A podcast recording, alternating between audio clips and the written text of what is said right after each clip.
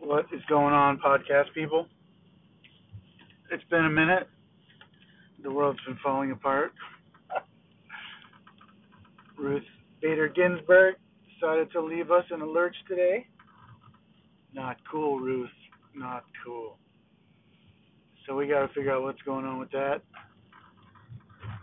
It seems like common sense is no longer a common trait in our current civilization. Super freaking bizarre. And I've been feeling pretty overwhelmed by my finances because my Amazon sales pretty much dropped in half. And I've been living off that for a year now. And I'm not sure what my next step is going to be. I had some pretty good art sales in June and uh, July, and then nothing this month. So I think everyone's a little bit freaked out about everything, or a lot freaked out about everything. And I am feeling that as well. But I'm heading to the studio now, and it is the one place in this world that I can go that I can actively participate in my own life in a creative way that's unique and special. And I am pretty stoked about that. So I might have to give up the studio at the end of the month, which I said last month, and I wound up getting some sales. So it'd be awesome if I got some sales. I have at least one person that is interested in the piece, but then the fires came and she had to go be with her family. Uh, I've had multiple folks that were interested, but it's just not a financial necessity right now for people, and that's uh, just the reality of life. I guess artwork is a luxury. Can't eat it. It doesn't keep you warm at night. It's not generally comfortable to sleep on. It doesn't protect you from the rain. Uh, it doesn't discourage intruders. It doesn't cuddle with you at night. You know, I don't know what the hell art is good for. Now that I now that I think of it, shit, what am I doing? Well, I'm looking at a driving past an apartment building that was just constructed, and I'm realizing that there's probably a thousand walls in there that could use some art. Maybe it's time to make some flyers with some images of my art and go deliver them to these new construction buildings, new apartment buildings recently constructed. I've also uh, put some posts, some Craigslist posts in uh, New York and LA and Philadelphia to see if I can generate some interest there. my my Philadelphia posts have been flagged which is awesome. I did get a response from someone in New York, but they only offered me a third of what I was asking for the painting. And uh, I didn't have the heart to tell them that I'm in Berkeley, California. And uh, part of my process was planning to ship it if somebody was interested. So that's not awesome. But that's okay. At least somebody in New York saw my work and expressed an interest. So that's pretty cool. I'm stopping off at Whole Foods to grab a snack to take to the studio. I will check back in in a minute.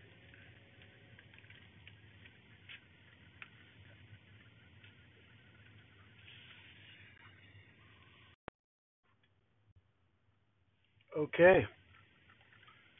We are on the other side of the painting session. And I am uh, altered. Definitely altered. It's such a ritual, it's such a dance. I was having the realization that part of this process for me is a communion with the cosmos. Once I leave behind concerns about aesthetics and thoughtful mind and enter into a space of more trance and meditation, it becomes a, much more about just being present with the action and the object that's left over at the end. I mean, naturally, I want it to be desirable, but I'm appreciating the embracing of indifference at this moment. There's a feeling that these objects over time are acquiring so much experience that it's energizing them. And so the aesthetics becomes less about an analyzation of the form and more about a reaction to the presence of the object. And I freaking love that, man. Sometimes it feels like I'm auditioning to become a professional painter. I've auditioned many times. I've auditioned many times in the past. And, uh, you know, using the analogy, I've put on my own plays. I've had shows at cafes, pizza places, and whatnot, which is kind of like putting on your own little one act play somewhere, hoping to be discovered by the theater so you can put on a proper production. And it's not ever connected in that way. I've never had an industry person come to me and say, "Hey, I saw your work at the cafe, and I'd love to have you show at my gallery, man." Or, "Hey, I'm with the museum, and your work is awesome. We should include you in our show." That would be cool. But this process makes all of that unimportant and unnecessary this feeling of transformation, man. I guess that's the the biggest challenge is that I am so divided in my attention that I can't come to the studio as often as I would like, or I'm not prioritizing it, or I have mental blockages that prevent me from doing it something is happening. But I feel like there was a breakthrough tonight. I feel like there was a a new level of experience, a new level of awareness of seeing what's happening in a completely different way. And I think a part of that has to do with just like no more fucks to give attitude that I have right now, as I feel like the potential exists that I'll be running out of capital in the next few weeks. And uh, I can go get a job, but it's not going to earn me the money that I need to pay the bills that I've incurred from creating the business.